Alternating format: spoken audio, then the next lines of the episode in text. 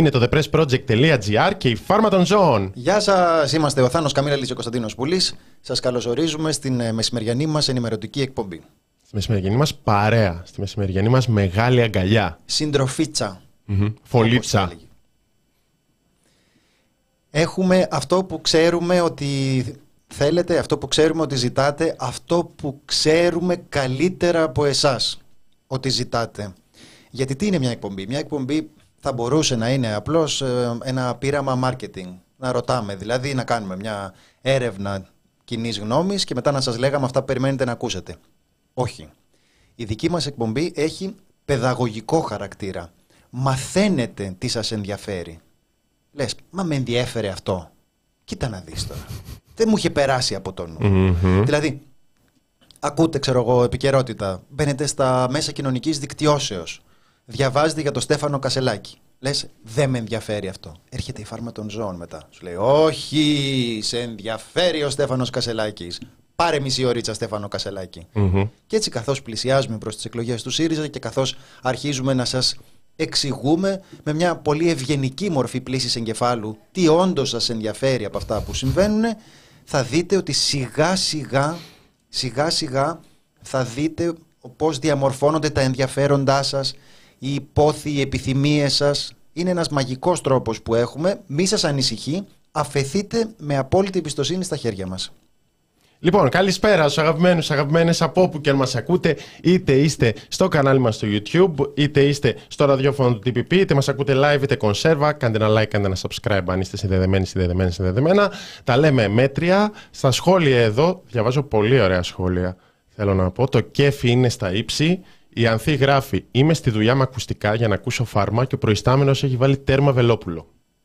Ε, οπότε βγάλει τα ακουστικά και βάλει το πιο δυνατά.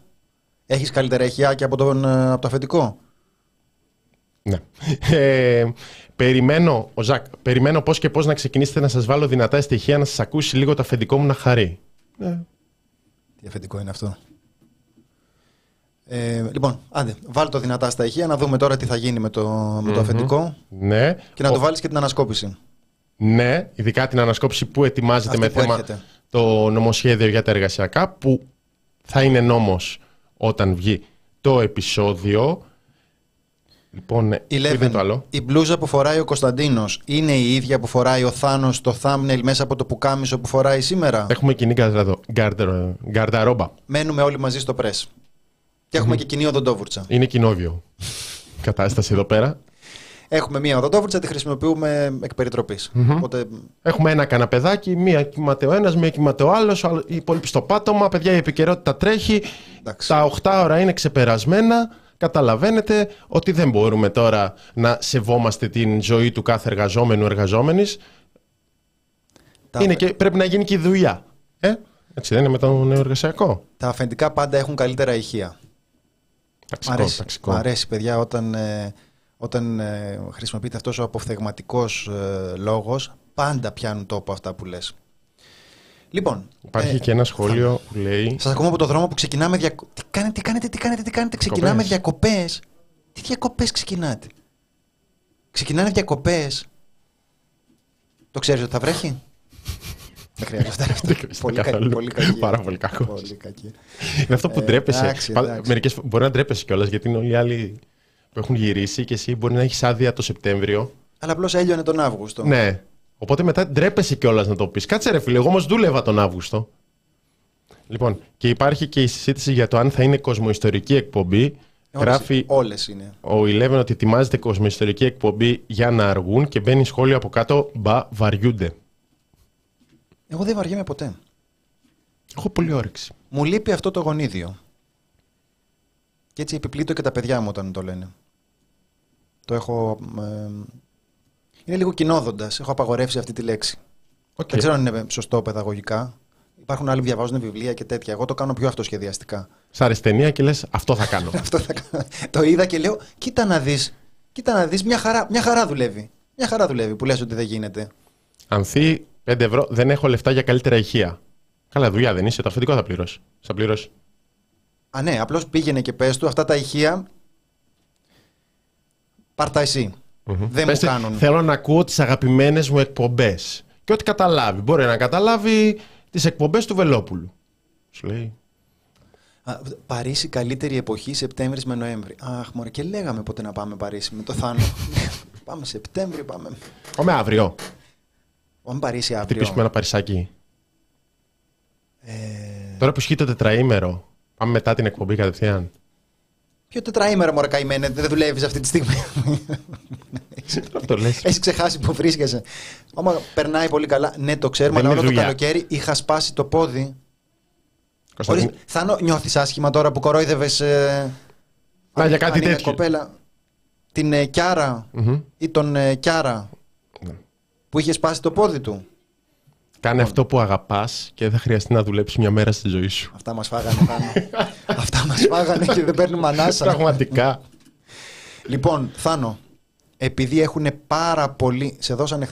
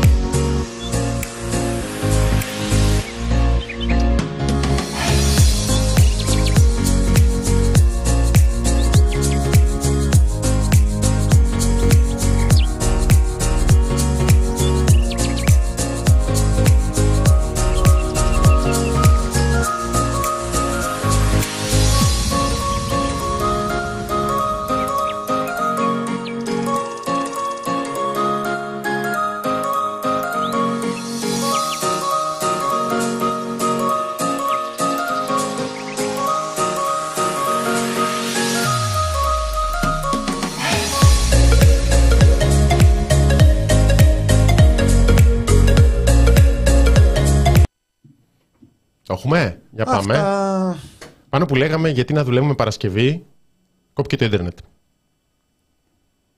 Είναι λίγο πονεμένη αυτή, αυτή η ιστορία γιατί δεν λειτουργούσε το τηλέφωνο. Παίρνουμε τηλέφωνο στην εταιρεία και λέμε: Ξέρετε, δεν λειτουργεί το σταθερό τηλέφωνο και αρχίζουν να πειραματίζονται με το ίντερνετ. Ναι. Μας λένε χθες σε συνομιλία με εκπρόσωπο ότι τώρα να κάνουμε μια επανεκκίνηση από το ε, εξωτερικά τέλος πάντων για πέντε λεπτά δεν θα έχετε, δεν είχαμε μισή ώρα. Τι είναι μισή ωρίτσα, ρε Θάνο; Μισή ωρίτσα να πει. Θέλω να κατακεραυνώσω το κακό δημόσιο που δεν μπορείς να βγάλεις άκρη με μια από τις τρεις μεγαλύτερες εταιρείες τηλεπικοινωνιών. Γενικά, μην, μην πούμε τον ε, πόνο μας τώρα, αλλά μόνο πολύ λίγο. Μμμ. Η φάση της εξυπηρέτησης ε, στον ε, ύστερο καπιταλισμό έχει τελειώσει. Δεν, δεν εξυπηρετούν οι εταιρείες. Οι εταιρείες πουλάνε και μετά σου λένε αντεγιά. Μμμ. Και σε κάποιες έχουν ένα τηλεφωνικό κέντρο, μου έχει συμβεί αυτό, τηλεφωνικό κέντρο που δεν αντιστοιχεί σε τηλεφωνική εξυπηρέτηση. Απλώς σε πάνε πέρα δόθε μέχρι τελικά να ανακαλύψει ότι δεν έχουν τηλεφωνική εξυπηρέτηση. Δεν θα συνδεθείς ποτέ με υπάλληλο. Ε, λοιπόν, αυτές είναι οι εμπειρίες μας από την, ε, από την εταιρεία μας. Τη συνιστούμε, είναι πάρα πολύ καλή. Να πάτε όλες, όλοι σε αυτήν, την, ε, σε αυτήν την εταιρεία. Είμαστε πολύ ικανοποιημένοι. Λοιπόν, Ναι. Καλά, Θάνο. είναι πονεμένος κλάδος οι τηλεπικοινωνίες. Έχετε δοκιμάσει ποτέ να αλλάξετε σύνδεση; Σας έχουν πει ποτέ ότι για να σας δώσουν καλύτερο πακέτο πρέπει να δηλώσετε Προφανώς, ρε εντολή, παιδιά. εντολή διακοπής για, τηλέφω- για κινητό π.χ. Ότι ζητάς να διακοπεί η σύνδεση και τότε θα σε πάρει εκπρόσωπος να σου πει: Κοιτάξτε, σας δίνουμε ένα καλύτερο πακέτο από αυτό που σας δώσαμε πριν. Αυτά δεν είναι σοβαρά πράγματα, αλλά γενικότερα η κατάσταση πότε ήταν σοβαρή για να είναι τώρα. Μας γράφει προφανώς ρε παιδιά κάποιος που κατάλαβε το α- ανάποδο από αυτό που είπαμε. Λοιπόν, Τι έγινε; Ε, τίποτα. Λέει προφανώς ρε παιδιά, άμα δεν έχεις σταθερά δεν θα έχεις και ίντερνετ. Αλλά ήταν ανάποδα. Λοιπόν, δεν πειράζει. Παιδιά, έχουμε τηλέφωνο. Δηλαδή, κάποιος μπορεί να καλέσει, θεωρητικά πρέπει να δουλεύει. Δεν είναι δικό μας θέμα. Λοιπόν, παιδιά, θέμα όσοι, σύνδεσης. όσοι τεχνικοί είστε στο chat, γράψτε από κάτι. Ό,τι, νο- ό,τι νομίζετε δηλαδή. Γράψτε τι θα έπρεπε να κάνουμε. Γράψτε, δοκιμάσατε να το ανοίξετε και να το ξανακλείσετε. Είναι σίγουρα στην πρίζα; Α ξεκινήσουμε από αυτά. Θάνο. Δοκιμάστε να ζητήσετε οπτική ίνα. Ναι, πέρσι. Ε, λοιπόν, πες μας Θάνο για τον, ε, για τον ε, Στέφανο Κασελάκη. Είχαμε μείνει στην ε, αρχική Είχαμε το- μείνει στο τοποθέτηση, σημείο, εισήγηση. στο σημείο που λέγαμε ότι είναι Παρασκευή, οι εκλογές του ΣΥΡΙΖΑ είναι σε δύο μέρες. Προσπαθούμε ακόμα να βγάλουμε άκρη με θέσεις ενός υποψηφίου. Οι θέσεις της έτερης υποψήφιας ε, είναι κατατεθειμένες, οπότε δεν υπάρχουν τόσο πολλές απορίες και δεν υπάρχει και, και η- η κριτική γίνεται εδώ και χρόνια και την περίοδο που ήταν Υπουργός Εργασίας. Ο καθένας την κρίνει όπως θέλει. Αν είναι υποστηρικτής του ΣΥΡΙΖΑ θα την κρίνει θετικά, αν είναι υποστηρικτής του κα- σε κάτι άλλο θα την κρίνει αρνητικά. Οπότε είναι λογικό και από μια δημοσιογραφική άποψη να περιστρέφεται περισσότερο γύρω από τα ερωτήματα γύρω από τις θέσεις του Στέφανου Κασελάκη. Όχι φυσικά στο κομμάτι του τι είπε η γιαγιά του και αν είναι μακρινή η γιαγιά και είναι όλα αυτά. Νομίζω ότι το έχουμε κοροϊδέψει αρκετά. Αλλά προσπαθούμε να βγάλουμε άκρη ακόμα δύο μέρες πριν τις εκλογές με το τι θέλει να κάνει. Θάνο, λοιπόν, μπορώ να τοποθετηθώ; Βεβαίως. Σε ποιο βαθμό θα εμπιστευόσουν τις προγραμματικές ανακοινώσεις οποιοδήποτε για να τις ε, συσχετίσεις με την ε, πολιτική που θα ασκήσει; Καταλαβαίνω ότι είναι σοβαρότερο αν δεν έχει δυο ρημαδοθέσεις. Ναι. Δηλαδή, σε- στην προκειμένη περίπτωση έχουμε να κάνουμε έναν άνθρωπο που βρωμάει ασχετήλα στο χιλιόμετρο. Έκανε μια γκάφα χθες στα πολύ ευαίσθητα, όχι για μένα δηλαδή, δεν με νοιάζει, αλλά για εκείνον εθνικά τα λεγόμενα θέματα και σε ένα θέμα το οποίο αυτή τη στιγμή βράζει. Αυτή τη στιγμή όλα τα βλέμματα των Ελλήνων, με όποιον και να ρωτήσεις, όποια παρέα και να σταθείς, ένα πράγμα απασχολεί τους Έλληνες, το Κυπριακό. Οπότε το να έχουμε ένα σοβαρότατο ολίσθημα, ενδεχομένως ένα μικρό διπλωματικό επεισόδιο, το οποίο έχει προκληθεί από το ατόπιμα Κασελάκη, καταλαβαίνετε ότι άμα δεν τον χαϊδεύαν τα κανάλια θα ήταν πολύ σοβαρό. Ναι, Δυσκολεύτηκε να βρει τη λέξη ψευδοκρά... ε, ε, ψευδοκράτος. ναι ε, ψευδοκράτος χθες. θέλω να πει. Ε, δεν του ήρθε η λέξη και μετά μ, αναγκάστηκε να βγάλει ένα βιντεάκι που λέει δεν, ε, δεν τα μιλάω καλά αλλά μας εξηγεί ο άνθρωπος ότι σε, είναι δύο μήνες υπόθεση να μάθει τα ελληνικά. Και το έχουμε ξαναπεράσει αυτό. Μμμ. Και ο Σιμίτης δεν ήξερε καλά ελληνικά. Ήξερε διάφορες άλλες γλώσσες ε, εκτός Ναι. από τη δική του. Κάτι ψυχολογικό είναι αυτό. Ωραία. Λοιπόν, και ο Στέφανος Κασελάκης δεν θέλει δύο μήνες, δηλαδή έχουμε τώρα τέλη Σεπτέμβρη, βάλε Οκτώβρη, Νοέμβρη, τα Χριστούγεννα παίζει πολύ Χριστουγεννιάτικο, είναι κάπως αμερικανόφερτη, γιατί θα παίζουν όλα αυτά τα jingle bells, jingle bells και Μμμ. τέτοια. Οπότε κάπως θα κάνει μερικά βήματα πίσω στην Μμμ. ελληνομάθεια. Αλλά γενικά πιστεύουμε και εμείς, να μην είναι σε δύο, πιστεύουμε ότι σε τρεις μήνες θα έχει μπορέσει να τα στρώσει τα, τα ελληνικά του. Εμένα μου είναι από μια άποψη λιγουλάκι αδιάφορο με την έννοια ότι όντως πιστεύω ότι χωρίζει μια θάλασσα τις προγραμματικές ε, ανακοινώσεις από την ε, πρακτική πολιτική. Γι' αυτό και στην Έφη Αξιόγλου πολύ περισσότερο θα στεκόμουν στην ε, μνημονιακή της προϋπηρεσία παρά στις ε, τοποθετήσεις της. Αλλά εδώ που τα λέμε και οι τοποθετήσεις της τώρα, από τι ακριβώς διακατέχονται, από την αγωνία να μην προδώσει την εικαζόμενη κάψα των Ελλήνων για τα εθνικά θέματα. Ναι. Δηλαδή και η Αχτσιόγλου παίζει στο ίδιο ταμπλό, διορθώνει τον ε, Κασελάκη, αλλά τον διορθώνει με την ίδια αγωνία. Δηλαδή συζητάμε για τις μειονότητες και τη συζητάμε όπως τη συζητάει η Νέα Δημοκρατία. Ε, συζητάμε, για τα, συζητάμε για τα ελληνοτουρκικά και έχουμε να κάνουμε με το. Υπήρξε αρκετά αυστηρός με τον, ε, με τον Ερντογάν. Ε; Για πείτε μου, έφερε εγκαίρος και επιμόνως ε, ε, αντιστάσεις, αντιρρήσεις σε αυτά που τόλμησε να πει ο Ερντογάν ο, πώς τον είπες, ε, πώς τον λέμε τον, ε, ο Σουλτάνος. Ο Σουλτάνος. Ο Σουλτάνος. Λοιπόν, αυτή είναι, η, αυτή είναι η ατζέντα και προφανώς υπάρχει, εγώ νομίζω ότι και στην περίπτωση Κασελάκη υπάρχει αυτό. Τι το νοιάζει τώρα μωρέ τα εθνικά, ποιον, ποιον ενδιαφέρουν τα εθνικά; Λέει ο άλλος η πατριωτική αριστερά. Ξέρω ποια είναι η πατριωτική αριστερά; Καραμπελιάς; Δεν είναι αριστερά.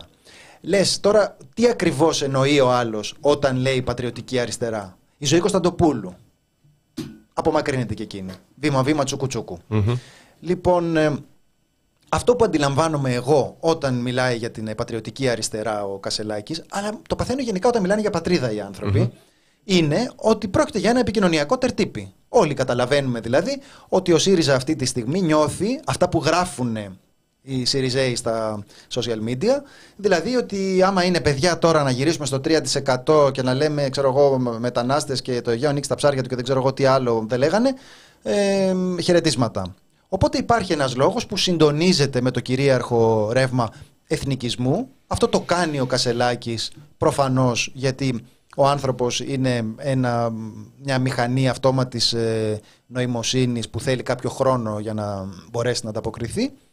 Και το κάνει βεβαίως και η Αχτσιόγλου, η οποία με πολύ συνέπεια κινείται σε αυτόν τον δρόμο που λέει ότι πρέπει προκειμένου να μπορούμε να κυβερνήσουμε, να ε, ακολουθήσουμε τις ε, βασικές αρχές του τι φαίνεται να θέλει σήμερα η ελληνική κοινωνία. Πες για φράχτη στον Εύρο, πες ότι κατά θέλουν να ακούσουν εκεί πέρα και βλέπουμε ε, κατά που πάει. Τώρα βεβαίως, η περίπτωση Κασελάκη ε, δεν θα ήθελα καθόλου να φανεί ότι είναι το ίδιο πράγμα με, το, με τον ε, με την Εφη Αχτσιόγλου. Δεν είναι το ίδιο Ο Κασελάκης είναι όλα τα προβλήματα, όλα τα αδιέξοδα του ΣΥΡΙΖΑ ε, με αναβολικά όχι ο άνθρωπος ο ίδιος, αλλά είναι η ίδια η, η εικόνα από, τη, από τις χειρότερες πλευρές του ε, Είναι το on steroids που το αμερικάνικο. Ναι, ναι αν, αν πολλαπλασιάσει επί 100. Δηλαδή όλος αυτός ο, ο κινησμός της, ε, ναι, της ε, εξουσίας, το να λες ότι πιστεύεις ότι θέλει να ακούσει ο κόσμος προκειμένου να κερδίσεις το ενδιαφέρον του και, την, και τη στήριξή του.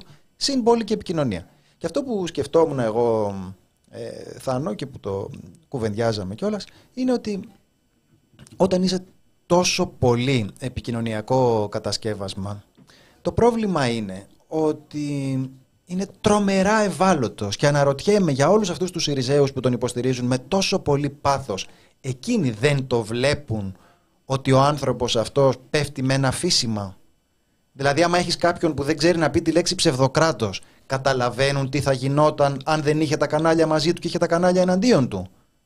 Σήμερα ήδη δέχεται επιθέσεις. Αυτό είναι ένα ερώτημα. Δηλαδή να τα αφήσουμε λίγο στην άκρη για το πώς μπορεί να πάει, να μείνουμε λίγο στο πρώτο. Ε, συμφωνούμε και εγώ το πιστεύω ότι είναι συμπτώματα προβλημάτων του ΣΥΡΙΖΑ που έρχονται ξαφνικά στην χειρότερη μορφή. Δηλαδή υπάρχουν εδώ και χρόνια Νομίζω υπάρχει αυτή η συζήτηση με, τον, με το αν ο σκοπός αγιάζει τα μέσα και ότι αυτό το πράγμα να μην το πούμε γιατί είναι πολύ αριστερό και να στρογγυλέψουμε εκεί τις θέσεις μας γιατί ο κόσμος δεν είναι έτοιμος για αυτά και σε αυτό να πάμε λίγο πιο πέρα και να κάνουμε τη διεύρυνση που ο Αλέξης Τσίπρας ξεκίνησε αυτή την κουβέντα που μένει στο απειρόβλητο ξαφνικά ως ιερό το ΤΕΜ και αυτό το άνοιγμα προς το κέντρο. Έτσι υπάρχει το φοβερό πλέον σε, αυτές, σε αυτή την εκλογική αναμέτρηση να λένε οι μισοί υποστηρικτές του ΣΥΡΙΖΑ στους άλλους μισούς ότι βγάζετε το αριστερόμετρο. Που είναι κάτι το οποίο το χρησιμοποιούσαν άλλοι υποστηρικτές προς άλλους ανθρώπους που απέφευγαν από το ΣΥΡΙΖΑ. Και αυτό το πράγμα συνεχίζεται. Δηλαδή είναι το επόμενο στάδιο. Άνθρωποι που μπορεί να λέγανε σε πρώην συντρόφους τους στο παρελθόν, που βρέθηκαν στη ΛΑΕ, στο ΜΕΡΑ25, στην Ανταρσία, φεύγοντας από το ΣΥΡΙΖΑ, ναι, εσείς βγάζετε τώρα το αριστερόμετρο, τώρα το ακούνε. Αυτό, εγώ δεν το λέω με κάποια χειρεκακία. Τύπου τώρα τα λούζεστε. Δεν έχω καμία τέτοια διάθεση. Ούτε εγώ. Ναι, μου φαίνεται αποθητική όλη αυτή η κουβέντα όπως μου φαινόταν και τότε. Όπως είναι όλες οι κουβέντες αυτοδικαίωσης. Όπως είναι όλες οι κουβέντες, εγώ τα έλεγα. Ναι. Δεν είναι ωραίο. ναι. Και, το Και λέω, για- και το λέω εγώ που εγώ τα έλεγα. Αλλά λέω παρόλα αυτά. Ναι, οπότε δεν, μπορείς να μην μείνει σε αυτό. Και όχι, όχι, κάποιοι θα το πούνε να ορίστε τώρα, τα λέγατε σε μένα, λουστείτε τα. Αυτό θα το πει κάποιος, αλλά δεν είναι το μείζον. Το θέμα είναι ότι είναι ακόμα μια διολίστηση του ΣΥΡΙΖΑ και νομίζω πως είναι ένα άλμα στο κενό. Δηλαδή, ό,τι και να πεις για τον Κασελάκη, το γεγονός ότι είναι πρώτος και κερδίζει στελέχη του ΣΥΡΙΖΑ με χρόνια σε θέσεις ευθύνης είναι προβληματικό και για τα ίδια τα στελέχη του ΣΥΡΙΖΑ. Δηλαδή, αν κάνω εγώ κριτική στον Κασελάκη, να ορίστε πώς τον βγάζετε αυτόν ένα, δύο, τρία, αυτό δεν είναι αθώωνη το γεγονός ότι η Έφη Αχτσιόγλου με την προπηρεσία που έχει χάνει από τον ουρανοκατέβατο σε εισα- σε εισαγωγικά Στέφανο Κασελάκη. Δηλαδή τα προβλήματα. Όταν λες ουρανοκατέβατο, Θάνο, επειδή υπάρχει αυτή η θεωρία, εννοείς ότι τον έχει στείλει ο Θεός; Το εννοείς κυριολεκτικά μπορεί- ή μπορεί, εννοείς ότι Κωνσταντίνε. είναι κάποιος ο οποίος δεν ήταν κανονικά ένα Μπορεί, μέρος της Κωνσταντίνε. ελληνικής πολιτικής σκηνής. Δεν... Λοιπόν, α, α- ας πούμε Ναι, ότι απλώς είναι- επειδή προφανώς το να Δεν μιλάς μπορούμε να για, το πούμε κα... σιγουριά. το μιλάς για κάποιον, όταν είναι πολιτικό το, τμήμα- το κλίμα, μπορεί να θεωρηθεί ότι αμέσως στηρίζεται τον άλλον. Και να ορίστε, στηρίζεται αυτόν. Και υπάρχει και αυτή η συζήτηση σε μέσα της αριστεράς ή κομματικά μημία τους ΣΥΡΙΖΑ που αναγκάζονται οι εργαζόμενοι να βγάζουν σοριδών ανακοινώσεις για να μην δέχονται διαδικτυακό bullying με υβριστικά μηνύματα. Και αυτό είναι καταδικαστέο γιατί κάποια στιγμή κάποιοι πρέπει να καταλάβουν ότι το να είσαι το να λες την άποψή σου, το να είσαι δημοσιογράφος, δεν σε κάνει jukebox αυτό που θέλει να ακούσει ο κόσμος, που θέλει να ακούσει. Να έχεις τη δυνατότητα να λες ελεύθερα αυτό που πιστεύεις και αυτό να είναι στοιχειοθετημένο, να βασίζεται κάπου και να μην παραβιάζονται, να μην παραβιάζεται η ιδεοντολογία. Αλλά πέρα από αυτό, το γεγονός ότι όλα αυτά τα προβλήματα υπάρχουν και πάλι μπορεί να κερδίσει και να γίνει αρχηγός της αξιωματικής αντιπολίτευσης, σημαίνει ότι υπήρχαν πολλά προβλήματα ήδη στο ΣΥΡΙΖΑ. Αυτό προσπαθώ να πω. Για μας που δεν είμαστε στον ε, ΣΥΡΙΖΑ, Θάνο μπορώ να το λέω και για σένα, ότι δεν είσαι στον ΣΥΡΙΖΑ, έτσι δεν είναι. Ναι, δεν, δεν νομίζω. υπάρχει κάτι Είμαι που στη μου Νέα κρύβεις. Δημοκρατία. Είναι γνωστό ότι είμαι στη Νέα Δημοκρατία. Το μπλουζάκι εδώ πέρα και το δικό σου το μπλε δείχνουν αυτά. Όλη η Ελλάδα. Ναι, για μας που το παρακολουθούμε από κάποια μ, απόσταση και χωρίς την ε, μ, πραγματική οδύνη των ανθρώπων που χάσαν πρώτα τις ε, εκλογές με μια συντριπτική διαφορά και στη συνέχεια βλέπουν να χάνουν και το κόμμα. Δηλαδή, πραγματικά είναι πολύ κακή εποχή για να είσαι, για να είσαι Συριζέος. Και η αλήθεια είναι ότι όλοι οι φίλοι μας στον ε, ΣΥΡΙΖΑ, οι κοντινοί μας άνθρωποι, οι άνθρωποι με τους οποίους μιλάμε στον ε, ΣΥΡΙΖΑ, είναι μάλλον με τη μεριά που χάνει αυτή τη στιγμή ή τουλάχιστον που έχασε στις πρώτες, ε, Μμμ. στον πρώτο Ισχύει. ε, στον πρώτο γύρο. Ε, δεν, ε, δεν αδικό Ισχύει την, ε, αυτό και το έχουμε πει και στο παρελθόν, σε αντίθεση με ένα υβριστικό κλίμα από μερίδα της αριστεράς προς τον ΣΥΡΙΖΑ. Εγώ το έχω πει, συνεχίζω να το πιστεύω, ότι ένα μεγάλο μέρος, σημαντικό μέρος της βάσης του ΣΥΡΙΖΑ αυτό προσδιορίζεται ως αριστερό, έχει αριστερές αρχές, ιδεολογία κλπ. Και απλώς κινείται σε ένα πιο πραγματιστικό κατά τους ίδιους, τέλος πάντων, ότι να αλλάξουμε κάποια πράγματα από μέσα. Δεν έχω διάθεση να αρχίσω να, βγα... να βγάζω αριστερόμετρο ε, και να σχολιάζω αυτή την τακτική. Είναι μια πρακτική. Ποιος το έγραψε ο Σκλήρης, Διαφωνούμε, αλλά θα διαφωνούμε σε ένα πλαίσιο. Κάποιο, κάποιος το έγραψε, ήταν πολύ αστείο. Θέλω να πηγαίνω σε post για τον, ε, σε υποστηρικτικά, υποστηρικτικά post για τον ε, Κασελάκη που του γράφουν από κάτω κριτική και να γράφω ναι βγάλτε το αριστερόμετρο τώρα. Ναι, αυτό είναι. Αλλά δεν είμαστε τέτοιοι άνθρωποι, ρε. Δεν είμαστε τέτοιοι άνθρωποι.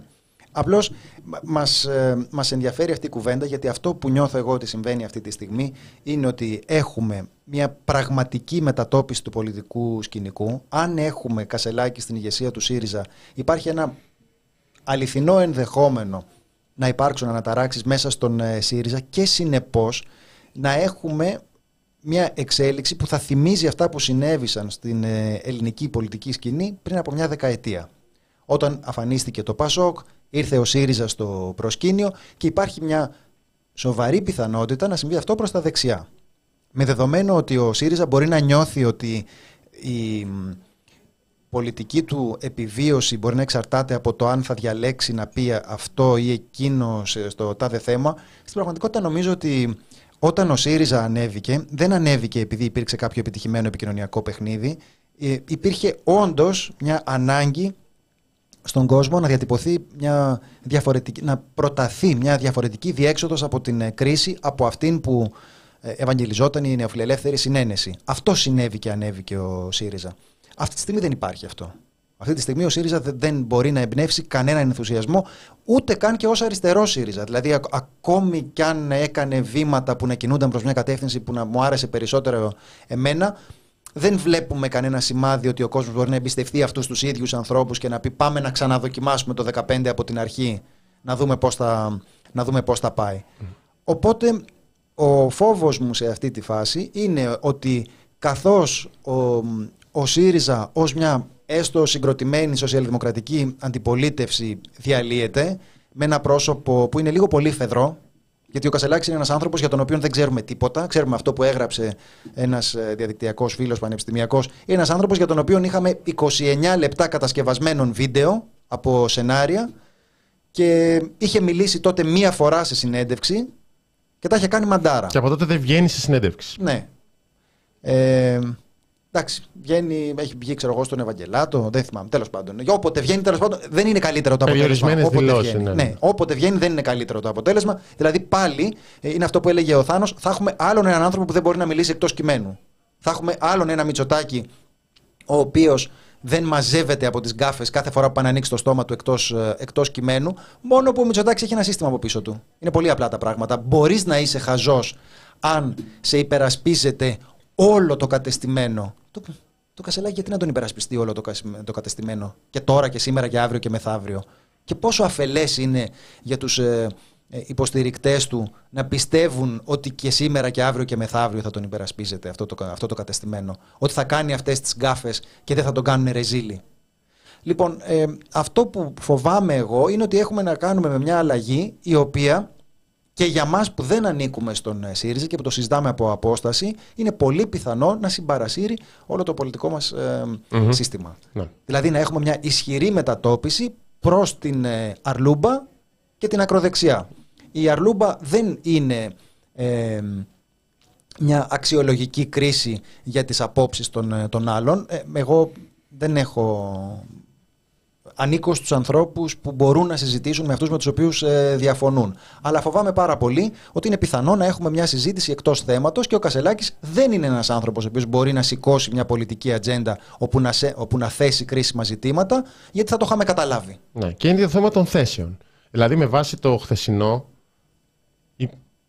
λέγεται στον δημόσιο διάλογο των μέσων κοινωνικής δικτύωσης ότι θα τα μάθει τα θέματα Πολύ ωραίο αυτό.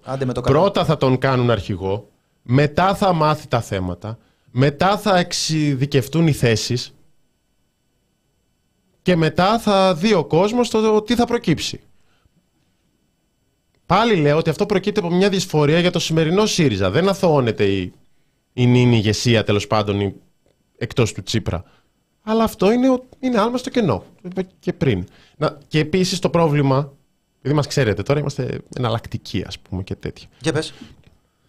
Δεν, είναι, προ... δεν είναι πρόβλημα μόνο το... η δήλωση για το Κυπριακό, το ότι δεν μπορεί να βρει τον όρο ψευδοκράτος. Που χρησιμοποιεί το όρο στην Ελλάδα γιατί μιλάμε, ότι είναι, μιλάμε για μη αναγνωρισμένο κράτος. Δεν είναι υπόθεση όπως ότι όλος ο κόσμος έλεγε ε, την πρώην Ιουγκοσλαβική Δημοκρατία της Μακεδονίας ως Μακεδονία και εμείς εδώ πέρα τη λέγαμε μόνοι μα κόπια. Εδώ δεν, δούμε, δεν ζούμε στη φούσκα μας. Είναι ένα ανοιχτό διπλωματικό ζήτημα. Κάθε λέξη μετράει. Ωστόσο, να δούμε το βίντεο το πλήρες και εγώ θα ήθελα να σταθώ σε όλα τα υπόλοιπα. Για το εργασιακό νομοσχέδιο Προφανώς είναι κάτι το οποίο είναι απαράδεκτο και χθες συναντήθηκα με την ε, ΑΔΔ και τους φορείς και συνειδητοποιώ τις ε, μεγάλες αδικίες που γίνονται στον εργασιακό χώρο, στα εργασιακά. Ο συνδικαλισμός θα έχει θέση στα όργανα του κόμματος και στην παραγωγή πολιτικής. Είναι υποχρέωσή μας να παράγουμε πολιτική μαζί με τον κόσμο της εργασίας και θα προστατεύσουμε τα δικαιώματά τους. Δεν πρόκειται να πάμε σε προ-Σικάγο εποχή. Επειδή είμαστε λίγες ημέρες πριν από τις εκλογές να... και οι τόνοι ανεβαίνουν, να μας πείτε λίγο για αυτή την κόντρα. Και γι' αυτό. Εντάξει, απλά πρώτα θα σας πω όταν τελειώσει τη δήλωσή μου και μετά. Εντάξει. Για τα εθνικά θέματα, είναι απαράδεκτο ο κύριος Μητσοτάκης να μην απαντάει στην πρόκληση Ερντογάν για αναγνώριση του δεύτερου μισού της, ε, του, της, του κρατηδίου τέλος πάντων του δικού τους, του, της, της, ε, στην Κύπρο, αντί να απαντάει επί τόπου, όπως ο κύριος Ερντογάν έχει έρθει στον, ε, όταν ήταν ο Λέξης Τσίπρας πρωθυπουργός και τότε το ψευδοκράτος και αναγνώρισε, αναγνώρισε τι αναγνώρισε ο κύριος Ερντογάν, αναγνώρισε τη μουσουλμανική μειονότητα μπροστά στον Αλέξη Τσίπρα. Ένας ηγέτης απαντάει ξεκάθαρα. Δεν αφήνει να περνάνε υπονοούμενα. Η Ελλάδα με ΣΥΡΙΖΑ Προεδρική Συμμαχία ως κυβέρνηση θα προστατεύσει πλήρως και στο ακέραιο και την εθνική κυριαρχία της και τα κυριαρχικά δικαιώματά της. Είναι ξεκάθαρο αυτό. Άρα ζητάτε να καταργηθεί η θητεία και να θεσπιστεί. Άρα λοιπόν. Άρα, λοιπόν... Το ρωτάει και η κυρία Αξιόγλου αυτό, να δώσετε διευκρινήσεις για τη στρατιωτική θητεία. Έχω δώσει, να, να θυμίσω σε όλους ότι έχω έχω βάλει στην, στην κρίση του κόσμου από τα μέσα Αυγούστου ξεκάθαρες προτάσεις. Είμαι ο μόνος υποψήφιος ο οποίος έχει βγάλει προτάσεις. Και ότι να, το να λέμε ότι, ότι δεν έχω πολιτικό περιεχόμενο όταν έτσι άρχισε η υποψηφιότητά μου από την έγκριση του κόσμου με το περιεχόμενο που έβαλα μπροστά, πολύ απλά δεν σέβεται την νομοσύνη του κόσμου. Έχω βάλει ξεκάθαρες προτάσεις. Για το στρατό έχω πει ξεκάθαρα ότι θέλω η πρώτη γραμμή ως στόχο. Η εθνική μας κυριαρχία είναι αδιαπραγμάτευτη. Ω στόχο πρέπει να έχουμε η πρώτη γραμμή του στρατού, κατά τη γνώμη μου, να είναι επαγγελματική, οι άνθρωποι να έχουν οικογενειακό σχεδιασμό, τη στρατιωτική μας και να έχουν πολύ καλές απολαυές. Για τη δεύτερη γραμμή και για όλο το συντονισμό που πρέπει να γίνει, θέλω να υπάρχει κοινωνική θητεία. Αυτή είναι η άποψή μου. Να μπορούν και αγόρια και κορίτσια να προσφέρουν στην Ελλάδα, στον τόπο τους, με τον πιο παραγωγικό τρόπο. Λοιπόν, ε, υπάρχουν, υπάρχει μια σειρά από ζητήματα, πέρα από το ότι το αν είπε ψευδοκράτος ή κρατήδιο κλπ. Το ένα είναι και για το εργασιακό δεν με καλύπτει η, η απάντηση. Δηλαδή λέει ότι είναι ένα παράδεκτο, λέει εκεί προς Σικάγο εποχή, περνάμε στο επόμενο θέμα. Το εργασιακό είναι το top θέμα. Όπω όπως κρίνεται η Έφη Αχτιόγλου πρώην Υπουργός Εργασίας, πέρασε το 50 συν 1 ε, κλπ. κλπ, κλπ την περίοδο των μνημονίων. Έτσι, ξέρω, εγώ θα περίμενα μια κουβέντα πέρα από το απαράδεκτο. Αλλά πέρα από αυτό, υπάρχει το ζήτημα της ε, κοινωνικής θητείας. Το λέει στο τέλος. Είναι σε αυτά που ακούγονται πολύ ωραία στην πρόταση της ανασυγκρότησης. Δεν έχουμε καταλάβει τι εννοεί. Δεν είναι σαφές αυτή τη στιγμή. Και ακούω εγώ στη δήλωση ότι πρέπει στην πρώτη γραμμή να είναι επαγγελματικός ο στρατός. Είναι ήδη είναι ήδη αυτή τη στιγμή επαγγελματικός ο στρατός στην πρώτη γραμμή. Υποθέτω όπως ορίζεται η ναι, πρώτη γραμμή. Στελέχη, δηλαδή. Σε... Ναι, στελέχη, στρατιώτες πληρώνονται, δεν... είναι ανοιχτές θέσεις, αυξάνονται κλπ. Δεν θα κάνουν την επιχειρησιακή δουλειά οι φαντάροι. Οι φαντάροι μπορούν να πάνε να σκοτωθούν άμα τα αποφασίσουν μεγαλύτερες από αυτούς ε, δυνάμεις. Για το αφέτη το ψωμί. Ναι. Πήγα να αποφύγω το σύνθημα. Για το θέμα της κοινωνικής θητείας, δεν, πάλι δεν καταλαβαίνω και αυτό που ακούω μου ακούγεται πάρα πολύ ανησυχητικό. Δηλαδή, μιλάμε ότι θα είναι μια μιας μορφής εργασία που θα είναι άνδρες και γυναίκες. Θα είναι υποχρεωτικό; Δεν λέει. Αν αντικαταστήσει τη θητεία, υποθέτω θα είναι υποχρεωτικό. Επίσης, θητεία, αυτή τη στιγμή στην Ελλάδα υπάρχει κοινωνική θητεία. Είναι η εναλλακτική θητεία που τιμωρητικά και, με βάση, και έχουμε πολλές ευρωπαϊκές καταδίκες γι' αυτό, η Ελλάδα εφαρμόζει με λάθος τρόπο. Υπάρχει εναλλακτική θητεία που αντί να πας 9 μήνες, μπορείς να πας για 15 μήνες να δουλέψεις σε μια δημόσια υπηρεσία κάπου στην περιφέρεια. Καταδικαζόμαστε σε ευρωπαϊκό επίπεδο γιατί το τιμωρητικό είναι ότι προβλέπουμε ότι αυτή η θητεία είναι παραπάνω.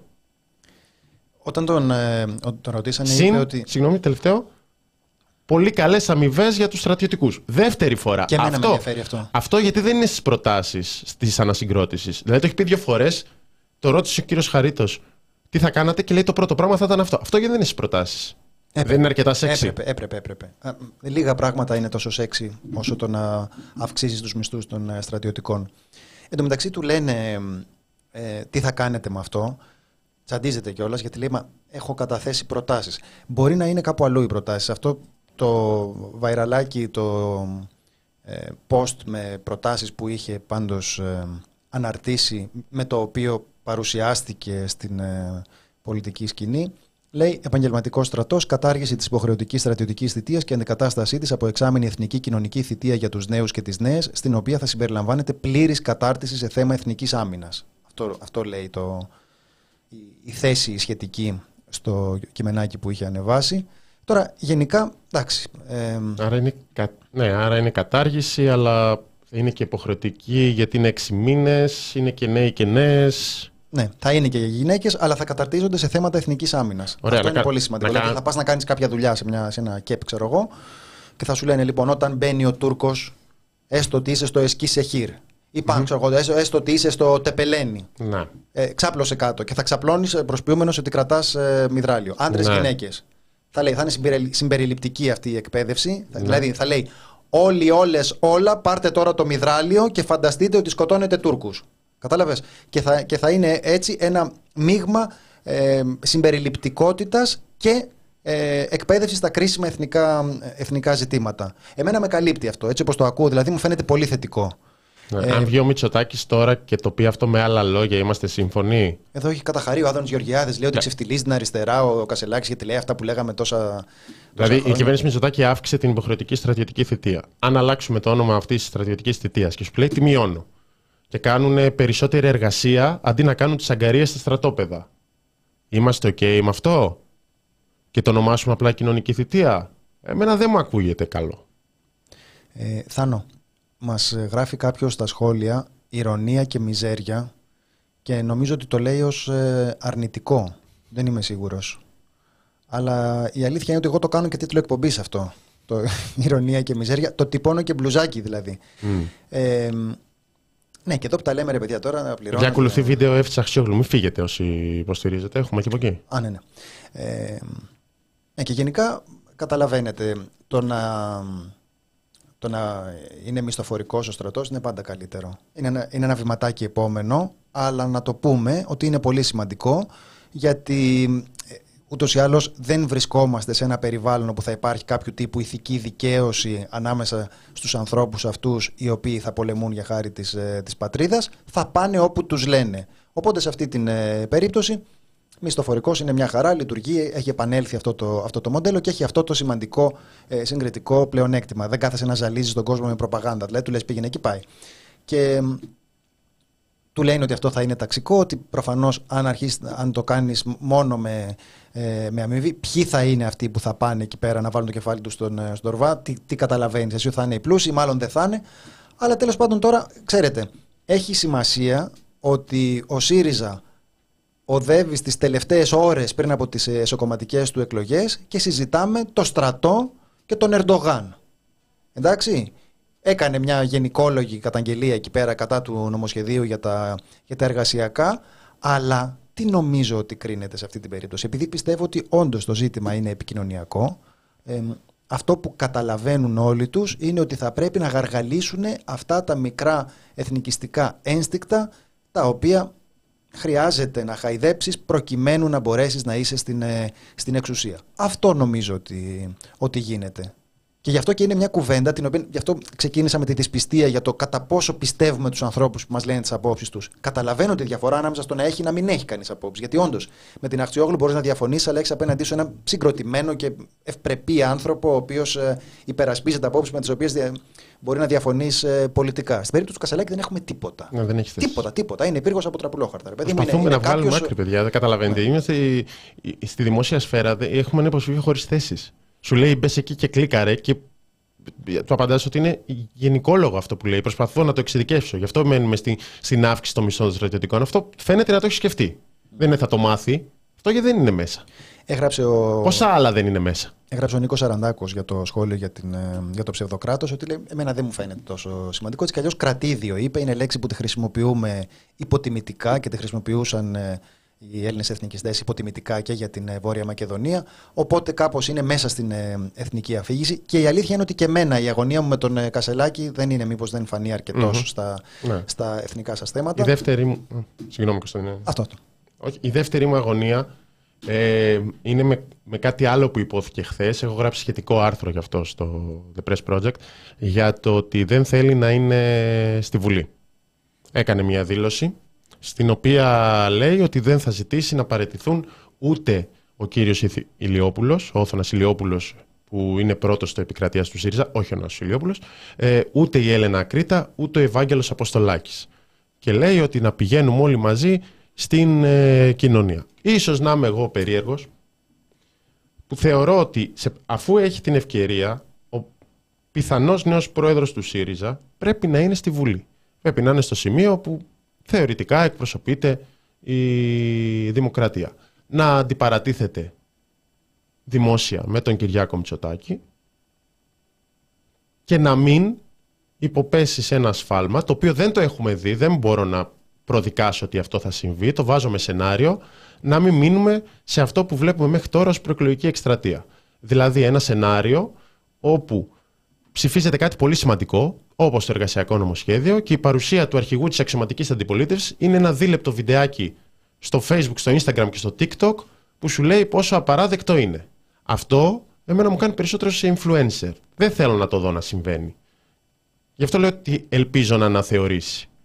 Υπάρχει εδώ η αντίληψη που την είδα να αναφέρεται ότι δεν, να ορίστε δεν το κάνει για τα αξιώματα, δεν θέλει αξιώματα, αλλά ο αρχηγός της αξιωματικής αντιπολίτευσης είναι αξίωμα. Ο πρωθυπουργός είναι αξίωμα. Καλά κάνει και διεκδικεί τα αξιώματα.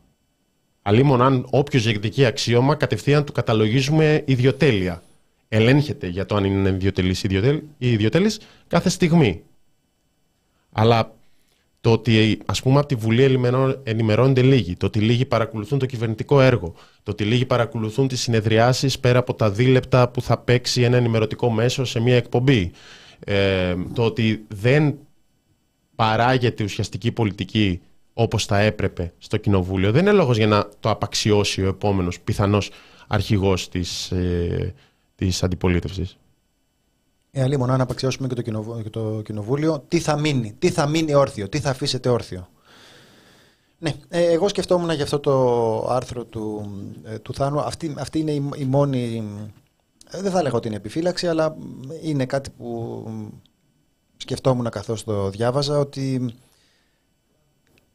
όντως η κοινοβουλευτική διαδικασία είναι, μια, είναι ένα περιβάλλον μέσα στο οποίο παράγονται επεξεργασίες. Πληρώνονται σύμβουλοι, δηλαδή τον, ε, πληρώνονται οι συνεργάτες των, ε, των βουλευτών, ε, επι, επιτροπές που δεν είναι όλα τα λεφτά, δεν τα κάνουν όλοι ε, δικηγόρους για αντεροβγάλτε όπως τα, όπως τα έκανε η Χρυσή Αυγή. Σε ένα βαθμό οι επεξεργασίες των ε, κομμάτων, επεξεργασίες στι οποίες βασιζόμαστε και εμείς κάποιες φορές όταν ε, συζητούμε νομοσχέδια, προκύπτουν κατά αυτόν τον τρόπο. Οπότε δεν είναι κάτι το οποίο είναι ασήμαντο, αλλά άλλα.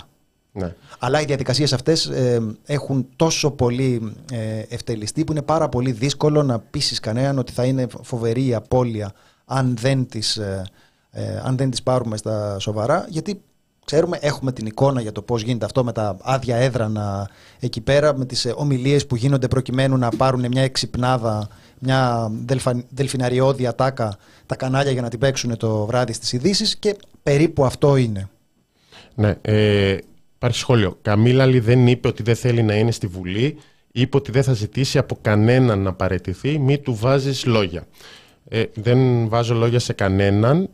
Νομίζω ότι το γράφω πολύ μετρημένα, γι' αυτό πάει και το ελπίζω να αναθεωρήσει και, γεμα... και στο κείμενο είναι γεμάτο από φαίνεται ότι και τι μπορεί να συμβεί και σενάρια γιατί αυτά τα δούμε την επόμενη μέρα. Η πλήρης δήλωση είναι δεν θέλω ούτε μία στο εκατομμύριο ούτε ο κύριος Ηλιόπουλος, ούτε η κυρία Κρήτα, ούτε ο κύριος Αποστολάκης να παραιτηθούν τις θέσεις τους. Και συνεχίζει. Οι μάχες δίνονται στην κοινωνία. Θα πηγαίνω, θα συνεργάζομαι με τους βουλευτές συχνά, αλλά η κοινοβουλευτική ομάδα θα έρχεται μαζί μου έξω στην κοινωνία. Εντάξει, τι να είναι τώρα μετά. Προσπαθώ να μην το ερμηνεύσω όσο ότι δεν θα είμαι, ως τελεσίδικο ότι δεν θα είμαι, γιατί ελπίζω να υπάρξει μια διακριτική αναθεώρηση σε αυτό. Αυτό προκύπτει και, και βγήκε και χθες έπαιξε στο Open που έβλεπε ότι δεν θα είναι. Περίμενα κάτι καλύτερο από σένα, Θάνο. Περίμενα να ήσουν πιο προσεκτικός. Με απογοητεύεται. Με απογοητεύεται και έχω δώσει πάρα πολλά στο The Press Project για να μου το κάνετε με αυτό. Τέλος πάντων. Λοιπόν, Ε, θα ακούσουμε και Εφη Αχτσιόγλου. Έφη Αντέχετε; Αξιόγλου για, το ίδιο- για το ίδιο θέμα με την ε, στρατιωτική θητεία. Κουράγιο, κουράγιο, παιδιά, πάμε. Τελευταία μέρα εκλογών ΣΥΡΙΖΑ. Και από Δευτέρα ΣΥΡΙΖΑ θα συζητάμε. Ε. Ε, μην Μετά είναι τις μετά τις εκλογές εκλογές. τώρα. Ε, τι να κάνουμε, παιδιά. Κουράγιο, κουράγιο. Κάντε, πάρτε ένα ρεπό, άμα δεν αντέχετε. Ξέρετε, ζήτησα μια δημόσια συζήτηση με τον Στέφανο Κασελάκη. Αρνήθηκε. Εγώ όμως είμαι υποχρεωμένη να ρωτήσω, υπό τα συγκεκριμένα δεδομένα, ποια είναι η θέση του για τον ελληνοτουρκικό διάλογο και για την άμυνα της χώρας. Εξακολουθεί να πιστεύει, όπως δήλωσε δημόσια, στη θέσπιση επαγγελματικού στρατού, διότι αυτό, ξέρετε, αλλάζει άρδιν τα δεδομένα της ασφάλειας στη χώρα. Και αυτό σημαίνει ότι οι φτωχότεροι νέοι μας θα υπηρετούν επαγγελματικά, ενώ οι πιο πλούσιοι θα απαλλάσσονται. Είναι δικαίωμά μας να γνωρίζουμε και να αποφασίσουμε έχοντας όλα τα δεδομένα στα χέρια μας. Από την πλευρά μου είμαι σαφής. Χρειάζεται συγκροτημένο και συγκεκριμένο σχέδιο. Μόνο έτσι θα νικήσουμε. Ούτε αυτό ισχύει. Είναι σήμερα. Το σημερινό σύστημα είναι ταξικό. Υπάρχει πρόβλεψη ότι μετά από κάποια ηλικία που ουσιαστικά τελειώνουν οι αναβολές, μπορείς να πληρώσεις για να εξαγοράσεις την θητεία. Αυτό είναι ταξικό μέτρο. Δεν μπορούν όλοι να πληρώσουν. Επίσης, δεν μπορούμε να βγάλουμε από την εξίσωση το, συ- το θέμα του μέσου. Που είναι μια διαδεδομένη πρακτική ότι ξέρεις κάποιον και δεν θα πας Εύρο, θα πας Αθήνα, θα πας Θεσσαλονίκη. Και αυτό είναι ταξικό γιατί κάποιοι έχουν ψηλές γνωριμίες και κάποιοι όχι. Εδώ παρουσιάζεται και παρουσιαζόταν στον γιο του Μητσοτάκη, «Κι- κοιτάξτε, πήγε στον Εύρο και δεν αξιοποίησε τις γνωριμίες. Οπότε και αυτό είναι ταξικό. Μην λέμε, μην χρησιμοποιούμε ταξικό πρόσημο για κάτι που είναι υποχρεωτική στρατηγική θητεία και συνήθως οι φτωχότεροι έχουν πιο δύσκολη θητεία και δεν μπορούν να, και είναι δυσκολότερο να την αποφύγουν. Ε, εντάξει, εγώ, εγώ θα, θα επέμενα σε αυτό, το, ε, σε αυτό το κομμάτι. Νομίζω ότι ούτε η Έφη Αχτσιόγλου, μπορώ να πω μόνο η Έφη, νομίζω ήταν εν μέρη δίκαιη αυτή η κριτική. Δεν, δεν μου φάνηκε υπερβολική αυτή, αυτή η κριτική. Ε, νομίζω ότι το πρόβλημα με την ε, Αχτσιόγλου είναι αυτό το οποίο εκπροσωπεί παγίως ως ε, προσωπικότητα στον, ε, στον ΣΥΡΙΖΑ, δηλαδή μια ευγενική εκδοχή της ε, μνημονιακής μετάλλαξης, η οποία επειδή ακριβώς ο πυρήνας του επιχειρήματος είναι κοινικός, ε, είναι πολύ εύκολο να συμπεριλάβει σταδιακά και τον αντιμεταναστευτικό και τον εθνικιστικό λόγο. Θα γίνεται με έναν, με έναν τρόπο που θα είναι λίγο πιο μεσοβέζικος, μπορεί και όχι. Ε, η αλήθεια είναι ότι στην περίπτωση της Αχτσιόγλου ε, δεν μπορεί να υπάρξει απεγκλωβισμός από, αυτό τον, ε, από αυτόν τον λόγο και έτσι ο, ο Κασελάκης κάπως ανατινάζει αυτό το, αυτό το σκηνικό τρίβοντας στα μούτρα μας αυτά τα οποία γίνονταν με μια διαδικασία κάπως πιο ε, με, με ένα περιτύλιγμα μεγαλύτερης ε, υποκρισίας. Ε, δεν είναι το ίδιο, αλλά το δεν είναι το ίδιο δεν φτάνει ποτέ, όπως ξέρουμε από, τον, ε, από την ε, συμμετοχή του ΣΥΡΙΖΑ στην ε, συνολική πολιτική αντιπαράθεση. Α, να συμφωνήσουμε ότι ο ΣΥΡΙΖΑ δεν έχει καμία σχέση με την αριστερά. Ξέρω εγώ ρε παιδί μου, εντάξει, ναι, μπορούμε, να το, μπορούμε να το πούμε αυτό. Βλέπω ότι το γράφετε, γιατί το συζητάμε σαν να είναι το κουκουέ πριν την ε, Βάρκιζα κτλ. Ε, το καταλαβαίνω αυτό γιατί το λέτε και τα συμμερίζομαι τα επιχειρήματα εναντίον του ΣΥΡΙΖΑ και αυτήν ακριβώς την ανάγνωση έχω και, έχω και εγώ. Ε, αυτό που συμβαίνει αυτή τη στιγμή είναι ότι είναι ένας τρομερός κλειδονισμός στο κόμμα της αξιωματικής αντιπολίτευσης και μ, ακόμη και αν κανείς δεν ενδιαφέρεται για τις εκλογές ή αν δεν ενδιαφέρεται για τον ΣΥΡΙΖΑ, οι αλλαγές αυτές συμπαρασύρουν και άλλους. Εμένα αυτή είναι τουλάχιστον η ανάλυση μου. Αυτό, αυτό υποστηρίζω και γι' αυτό και συμμετέχω σε αυτή την ε, κουβέντα με ενδιαφέρον. Αυτό που θεωρώ ότι έχει συμβεί είναι ότι ο ΣΥΡΙΖΑ δεν έχει ξυπνήσει από το όριο της εξουσίας, από το όνειρο της εξουσίας και γι' αυτό το λόγο υπάρχει ένας ε, κινησμός ο οποίος είναι χωρίς ανταπόκριση και χωρίς περιεχόμενο. Γιατί ο κινησμός των άλλων είναι κινησμός με πλάτες και είναι πραγματικά αδίστακτος. Το ΣΥΡΙΖΑ είναι μεσοβέζικος. Είναι αυτό που μου έλεγε ένας καθηγητής στο τμήμα δημοσιογραφίας του Παντίου, που μου λέει: Ξέρεις, αυτά τα παιδιά τώρα νομίζουν τώρα ότι, έχουν, νομίζουν ότι είναι αδίστακτοι μερικοί φοιτητές μας, αλλά δεν έχουν καταλάβει τι θα πει να είσαι αδίστακτος. Αυτοί νομίζουν ότι είναι αδίστακτοι, θα προδώσουν κανένα φίλο τους και τέτοια. Δεν έχουν καταλάβει τι θα πει να πουλάς τη μάνα σου. Ε, και νομίζω ότι υπάρχει ένα στοιχείο τέτοιο στην, ε, στην υπόθεση του ΣΥΡΙΖΑ. Δηλαδή λένε με ένα τάχα μου κοινικό επιχείρημα ότι δεν βαριέσαι, ας είναι μόνο επικοινωνία. Αν μπορεί να νικήσει το Μητσοτάκι, δεν καταλαβαίνουν ότι ο άλλος είναι ντουγάνι, είναι επικοινωνιακό κατασκεύασμα, αλλά είναι επικοινωνιακό κατασκεύασμα πανίσχυρων μηχανισμών. Ο Biden είναι ένας άνθρωπος ο οποίος βλέπεις, ρε παιδί μου. Συζητάγαμε ότι έπαθε ένα ε, καρδιακό επεισόδιο ο Μπέρνι Σάντερ και αν αυτό θα του ανακόψει την πολιτική του σταδιοδρομία. Ο Biden είναι ένας άνθρωπος ο οποίος πολύ συχνά τα χάνει δημόσια. Έτσι δεν είναι. Ε, πηγαίνει προς λάθος μεριά. Είναι, είναι ένας άνθρωπος ο, ο οποίος είναι κάπως τρομακτικό ότι είναι σε αυτή τη θέση. Αλλά υπάρχει ένας μηχανισμός που τον προστατεύει. Ε, δεν είναι το ίδιο να μην έχεις αυτό το μηχανισμό. Αν έχεις τα ελαττώματα χωρίς να υπάρχει πίσω ο μηχανισμός, επειδή είσαι λίγο λίγο αδίστακτος, λίγο κοινικός, λίγο ρεαλιστής, λίγο πραγματιστής, αλλά λίγο από όλα αυτά και χωρίς το μηχανισμό, αυτά λειτουργούν να έχεις εξουσία. Όταν δεν έχεις εξουσία, έχεις μια ανάμνηση εξουσίας, την οποία στην έδωσε ένας λαός που σε πίστεψε σε μια στιγμή απόγνωσης για το πώς διαχειριζόταν η Νέα Δημοκρατία την, ε, την κρίση, ε, αυτό δεν θα ξανάρθει τώρα. Επειδή εσύ βάζεις τα κουκιά κάτω και λες, ε, ας πουλήσω λίγο εθνικισμό. Ναι, δεν ξέρω πώς θα πάει αυτό. Δηλαδή δεν είναι βέβαιο. Μπορεί όλο μπορεί αυτό. να πάει και καλά, δηλαδή. Μπορεί να πάει και καλά. Ε, το είπαμε και σε προηγούμενη εκπομπή. Δεν έχει κάνει κανένας πρωθυπουργό στην ιστορία της χώρας τρεις τετραετίες. Μπορεί αυτό το ψηφίζω αλλά δυσανασχετό και δεν υπάρχει άλλος ξαφνικά να το ενσαρκώσουν τα δίλεπτα βίντεο του Στέφανου Κασελάκη στο, ε, στα social media. Μπορεί να πιάσει.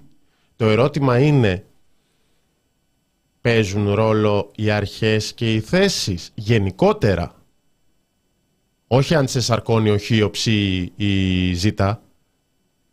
Μέχρι πού είσαι διατεθειμένος, το μόνιμο ερώτημα στο ΣΥΡΙΖΑ, μέχρι πού είσαι διατεθειμένος να βάλεις νερό στο Κόκκινες κρασί γραμμές σου; τα λέγαμε αυτά τον παλιό καλό Τον παλιό καλό καιρό, ναι, που να ξέρετε. Καθίστε εδώ να σας πούμε στα πόδια μας. Εδώ στη φωτίτσα δίπλα. Στη φωλίτσα. Παίζει ρόλο αυτό; Και αν ναι πόσο; Καθολού. Λίγο, πολύ; Θα, πετροβολά, θα πετροβολούνται στελέχοι που λένε παιδιά δεν είναι αυτός σκοπός η εξουσία. Όπως είπε ο Νίκος Φιλής.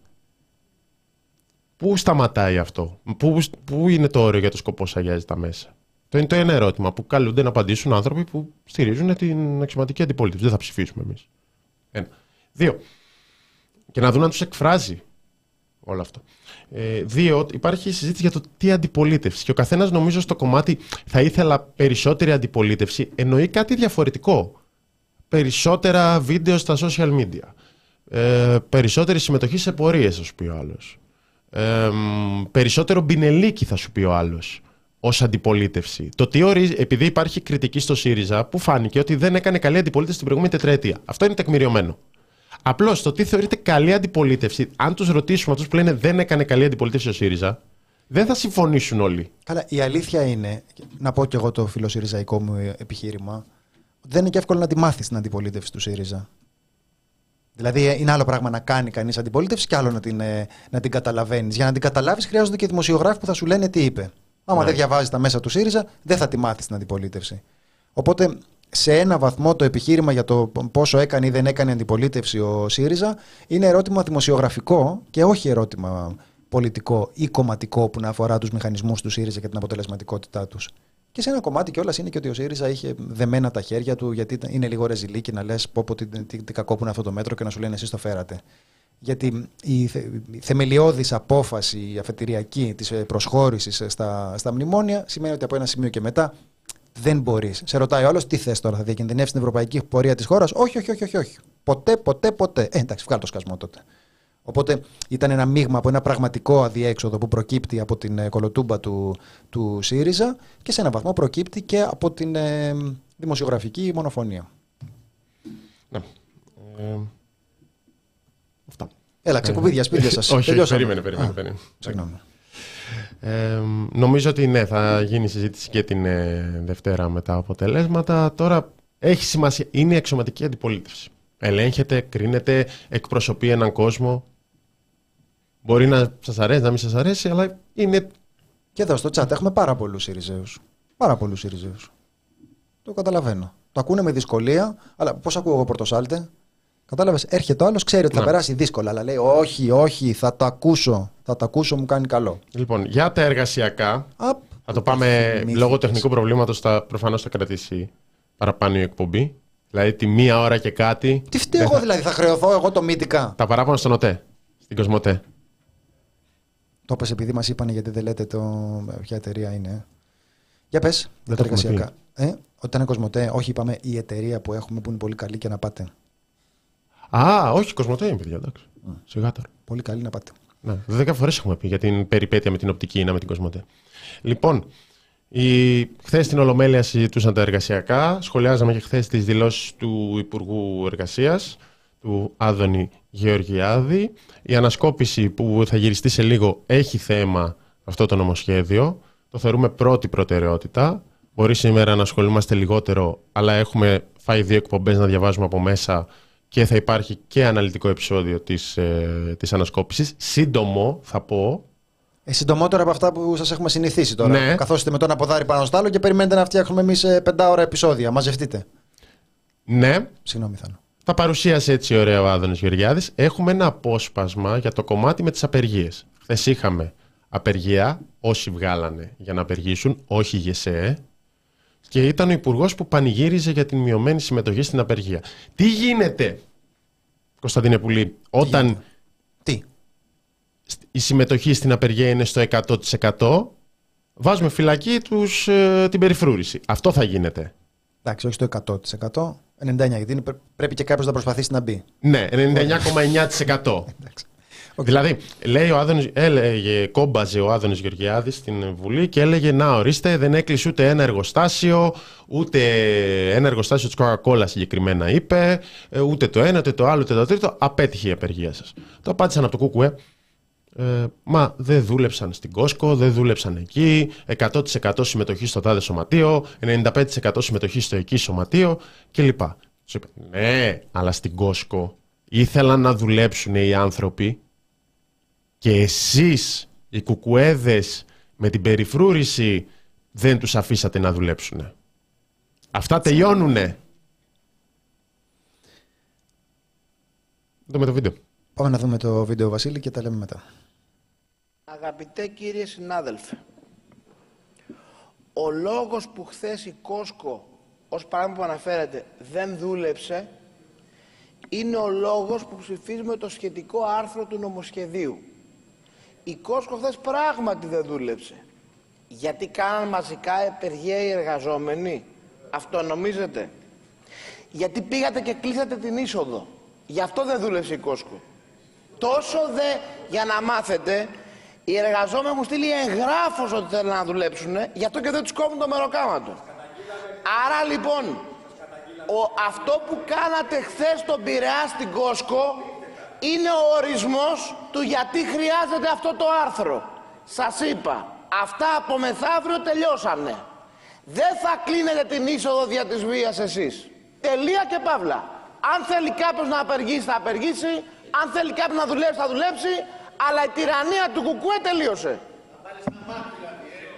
Θα πάει το κράτος, θα κάνει αυτό που πρέπει να κάνει. Κύριος Παφίλης έχεις ζητήσει το λόγο για μια μικρή παρέμβαση. Ένα λεπτό κύριε Πρόεδρε. Κύριε Γεωργιάδη, πάτε φύρι φύρι. Κυριολεκτικά. Και είναι και στο Προεδρείο ένας υπουργός που γνωρίζει πολύ καλά τι έχει γίνει στην Κόσκο. Καλύτερα από εσάς. Αλήθεια, χίλιοι εργάτες εμποδίστηκαν να πάνε στη δουλειά. Δεν μας τρελάνετε. Τους είδατε πώς βγαίναν. Πού τα ξέρετε αυτά εσείς, από πού τα μάθατε; Μπόρεσαν 100 άτομα δηλαδή που, έλεγα, που ήταν απ' έξω να σταματήσουν χίλιους εργαζόμενους. Τι, τι προβοκα, προβοκατόρικα είναι αυτά που λέτε, για ποιο λόγο; Τι σας πειράζει, εσείς είστε με την Κόσκο ή με τους εργάτες; Δεν δούλεψε η Κόσκο, δεν είναι κακό να το παραδεχτείτε. Δεν δούλεψε γιατί οι εργαζόμενοι έχουν πείρα εκεί. Σας την περιέγραψε ο Νίκος Αμπατιέλος, ο βουλευτής μας, στον Πειραιά. Την ξέρουμε και εμείς και έχουμε πάει 100 φορές. Όχι με τα στελέχη, αλλά με τους εργαζόμενους τόσα χρόνια. Τόσο πολύ δηλαδή. Τόσο πολύ. Κατεβάστε λίγο. Φύρι φύρι το πάει. Ε, Έχουμε φωτογραφίες από το λιμάνι όπου χίλιοι εργάτες της Κόσκο προσπαθούν να δουλέψουν και 100 μέλη του ΚΚΕ δεν τους αφήνουν. Πρώτος είναι μπροστά ο Κουτσούμπας και δεν μπορούν να περάσουν από πάνω του. Πού να περάσεις. Και λέει ο Παφίλης, τι, τι προβοκατόρικα πράγματα είναι αυτά. Πού τα βρήκατε, από πού τα μάθατε αυτά, ότι ήταν χίλιοι εργάτες που προσπαθούσαν να δουλέψουν και πήγαν 100 άτομα και τους εμπόδισαν. Δεν γίνεται αυτό. Δεν συνέβη. Και το ρεζουμέ είναι όμως αυτό που είπε ο Άδωνο Γεωργιάδης, που τελειώσαμε με αυτά. Τελειώσαμε, γι' αυτό χρειάζεται αυτός ο νόμος, γιατί με αυτό το νόμο θα αντιμετωπίσουν ποινικές συνέπειες οι εργαζόμενοι που θα υπερασπίζονται την, ε, την απεργία. Το συνταγματικά κατοχυρωμένο δικαίωμα της απεργίας. Ναι. Ε, τώρα να μου πεις, μα μπορεί να γίνει αυτό, θα το, θα το κάνουν. Μα θα γίνει. Μπορεί να μην γίνει και τίποτα.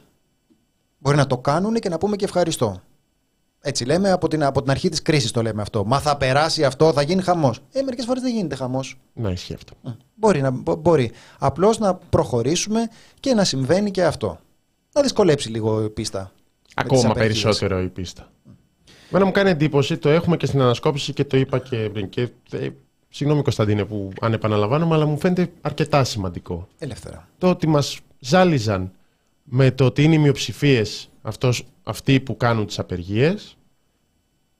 Είναι δεδομένο μετά από 10 μνημονιακούς νόμους σχετικούς ότι είναι, ότι είναι η πλειοψηφία αυτή που αποφασίζει την, την απεργία. Το σωματείο εκλέγεται από τους εργαζόμενους, παίρνει μια απόφαση κλπ. κλπ, κλπ. Και τώρα μας λένε, ναι, αλλά η μειοψηφία που αποφασίζει να εργαστεί, αυτό δεν ίσχυε πριν. Δεν υπήρχε προστασία της μειοψηφίας που θέλει να απεργήσει, αν ήταν μειοψηφία όπως μας λέγανε. Αυτό είναι το ένα. Το δεύτερο είναι, αναρωτιέμαι, λαϊκίστικα θα το πω, αν βγαίνει και σε κυβέρνηση αυτό. Δηλαδή, αν αποφασίζει κάτι το 41% και αυτοί που δεν συμφωνούν με αυτό μπορούν να κάνουν κάτι άλλο. Γιατί είναι λίγο δεσμευτικό μερικές φορές η πλειοψηφία πλην κάποιων εξαιρέσεων. Λοιπόν, Περισσότερα στην ανασκόπηση, την οποία σας απαγγέλει σιγά σιγά ο Θάνος Καμίλαλης, ε, θα το έχουμε αυτό το κομμάτι, θα έχουμε για τις, ε, για τις απεργίες. Θα είναι μια όχι πολύ μεγάλη, αλλά αναλυτική άρθρο προς άρθρο ε, παρουσίαση των ε, προβλημάτων του νόμου που ψηφίστηκε την ε, Πέμπτη. Λοιπόν, Θάνο, είναι 3 και 20. Μπορώ να μάθω τι άλλο θες από τη ζωή μου; Γιατί έχω να πάω να κάνω... Τι έχεις; Ε, Έχω να πάω να κάνω γύρισμα ανασκόπησης ναι. και μετά το γύρισμα της ανασκόπησης... Να πας σε μια προεκλογική σύνδρωση ΣΥΡΙΖΑ. Έχει. Τι είπα; Όποιος και αν μιλάει. Όχι. Θα έχω να πάω στο Ρομάντσο. Λοιπόν... Ε, Πες μας γιατί. Περίμενε λιγάκι. Να το πέντε χρόνια Tribute του Ζάκη. Πέντε χρόνια χωρίς συζήτηση, προβολές, πάρτι. Λοιπόν, ε, φόνος της ε, ΖΑΚΙΟ του Ζάκ Κωστόπουλου από τα χτυπήματα δύο νοικοκυρέων και τεσσάρων αστυνομικών σημάδεψε την περίοδο που η ελληνική ακροδεξιά περνούσε από τα οργανωμένα τάγματα εφόδους στους μοναχικούς λύχου. Ποιοι είναι οι θεσμικοί και εξωθεσμικοί πομποί και αναμεταδότες των ιδεών μίσους, με ποιο μηχανισμό ενεργοποιούνται αυτές οι ιδέες για την παραγωγή βίας, πώς επιδρούν αυτές οι ιδέες στις θεσμικές λειτουργίες. Συμμετέχουν Κλειό Παπαπαντολέων, δικηγόρος οικογένειας Κωστόπουλου. Άννη Παπαρούσου, το ίδιο, δικηγόρος οικογένειας Κωστόπουλου. Άννα Νίνη, δημοσιογράφος παρατηρητήρια παρατηρήτρια του Zaki O Justice Watch. Είναι το παρατηρητήριο που κατέγραφε τι γίνεται στην ε, δίκη. Δάφνη Καραγιάννη, το ίδιο, δικηγόρος και παρατηρήτρια. Βασίλης Στανόπουλο από το Antivirus. Άννα Απέργη από το Σωματείο Υποστήριξης Διεμφυλικών. Κωνσταντίνος Πουλής από το The Press Project. Αυτόν τον, ε, τον ξέρω και προσωπικά. Μιλάμε τώρα φοβερή μορφή, φοβερή μορφή. Εγώ δεν τον χάνω πουθενά. Όπου, όπου έχει πάει είμαι εκεί κι εγώ. Δέσπινα Παρασκευά Βελουδογιάννη, υπεύθυνη εκστρατιών στο ελληνικό τμήμα της Διεθνούς Αμνηστίας και Αντώνης Ρέλλας, σκηνοθέτης, ανάπηρος ε, ακτιβιστής, εκπρόσωπος της συλλογικότητας Μηδενική Ανοχή. Συντονίζει ο Λουκάς τα μέλος από το Omnia TV.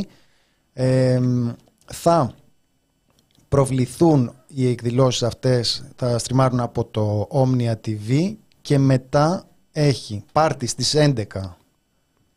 Θα κάτσει και στο πάρτι. Εννοείται ότι θα κάτσει στο πάρτι. Περίμενε, περίμενε. Έχει προβολές πρώτα. Προβολές 9.30 με 11. Bitter September της Σοφίας Φαραντάτου, Ελβετία, με αγγλικούς υπότιτλους. Πένθος, αυτοί που μένουν, της Μυρτός Πατσαλίδου και της Μαρίας ε, Λούκα. Και μετά στις 11 είναι το πάρτι. DJ set, Strap on Unicorns, Performances, Κάγκελα Τρομοκράτης, Ρίστο Λάλα Κολοπή. Αυτά είναι τα, Θα βρίσκεται η συλλογική κουζίνα ΕΛΣΕΦ, θα υπάρχει έκθεση φωτογραφίας και αρχιακού υλικού. Τώρα δεν τα διαβάζω όλα, ζητώ συγγνώμη για ό,τι έχω παραλείψει, αλλά τέλος πάντων να έρθετε το βράδυ στο Ρομάντσο. Στις 7 η ώρα είναι η συζήτηση αυτή. Είναι πολύ καλεσμένη. Θα μιλήσουμε από λίγο ο καθένας. Θα γίνει η καθεμιά. Θα γίνει η συζήτηση. Και μετά είναι αυτές οι προβολές ε, που σας είπα και οι εκδηλώσεις. Αυτά. Ωραία. Αύριο να μην χάσετε την ανασκόπηση. Δηλαδή, πόσο θα δουλέψετε, ε, πόσο θα ζήσετε, πόσο θα αμυφθείτε. Θα απαντηθούν όλες οι ερωτήσεις σας για το αντεργατικό νομοσχέδιο που ψηφίζετε σήμερα. Από μας φυγιά πολλά. Δευτέρα πάλι αυτή, πάλι εδώ. Ηρωνία και μιζέρια, η καθημερινή εκπομπή που αγαπήσατε. Να είστε καλά. Γεια σας.